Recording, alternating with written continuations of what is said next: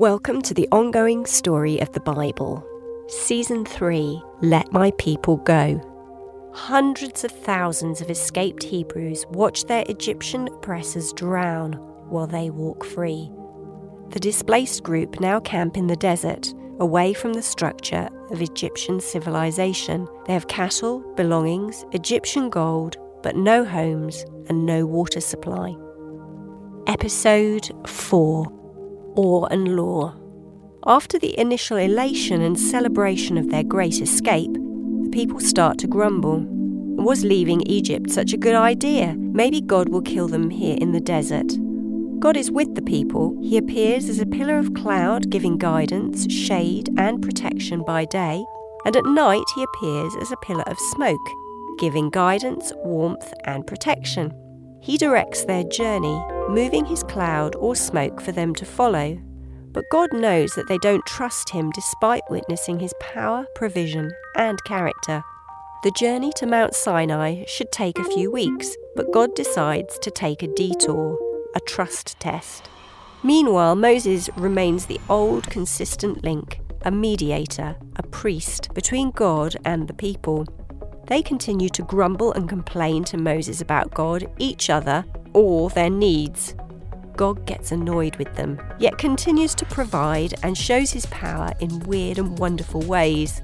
A couple of weeks into the journey, God provides water. He tells Moses to throw a tree into a bitter desert spring, and it is purified. God then rains food from the sky, a sort of bread the people call manna, meaning, what is it?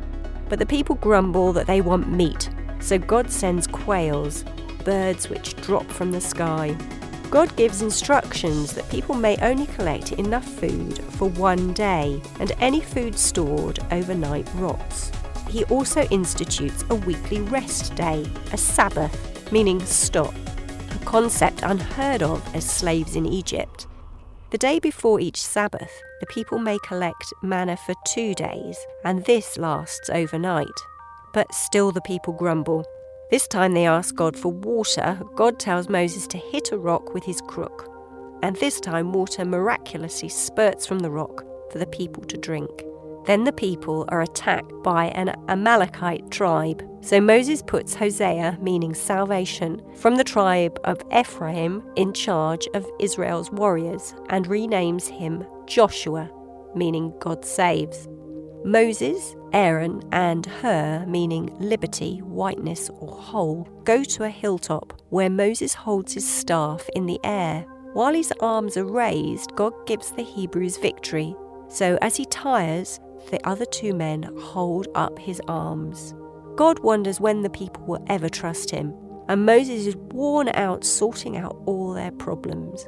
When his father in law, a priest, visits, he advises Moses to appoint 70 men, elders, to rule smaller groups. Then finally, they arrive at their destination, Mount Sinai. And this is the place where God wants the people to serve him. Now Moses has his first meeting with God at the top of a mountain. God tells Moses that he wants all the people to be dedicated to him and serve him as priests. This means people appointed, ordained as mediators, reconcilers between God and man. God says that if they obey him, he will renew his unbreakable promises, his covenant with them, and bless them. Moses comes down the mountain tells the people, and they agree to everything that God has said. Then he goes back up the mountain for a second meeting to bring God the people's positive response. Then he comes down the mountain again to tell the people that God is going to speak to them all. God's meeting with the people is greater than anything they have ever experienced. He sets the tone. They must purify themselves and must not approach his presence or they will die. It is now seven weeks or 50 days since leaving Egypt, and God covers Sinai in a display of thunder, lightning, and a thick dark cloud. A trumpet blasts, and the people gather terrified. God's speech sounds like thunder, and he calls Moses back up the mountain for a third meeting. God verbally gives Moses laws, teachings, which he brings down the mountain to the people. The people are scared of God and tell Moses they will listen but he can do all the talking with God.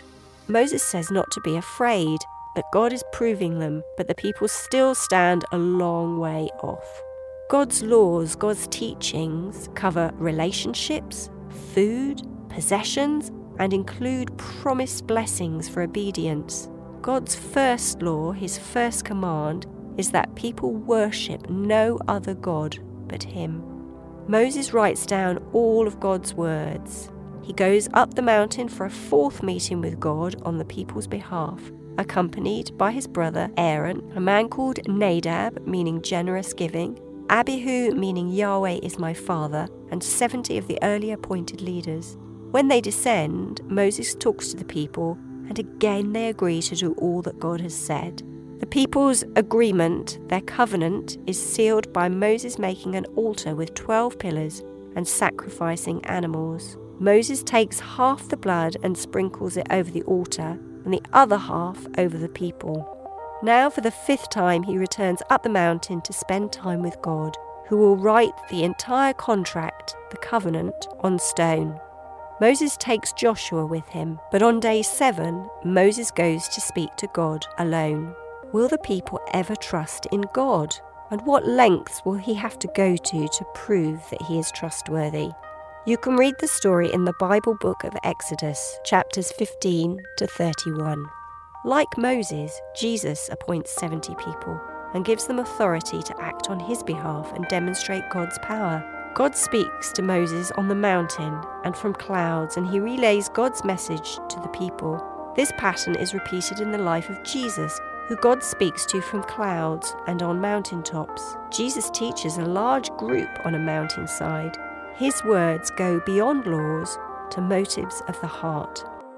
Listen in for the next instalment of the ongoing Bible story. These podcasts, called Full Circle, are based on the author's best knowledge at the time of production. They've been created from the Bible texts, commentaries, and historical studies. The Bible is God's living word, and its story and learning is unfolding and ongoing. Thanks to Bible translators some of whom gave their lives to give us its words, you can delve into its pages and start your own journey of discovery today.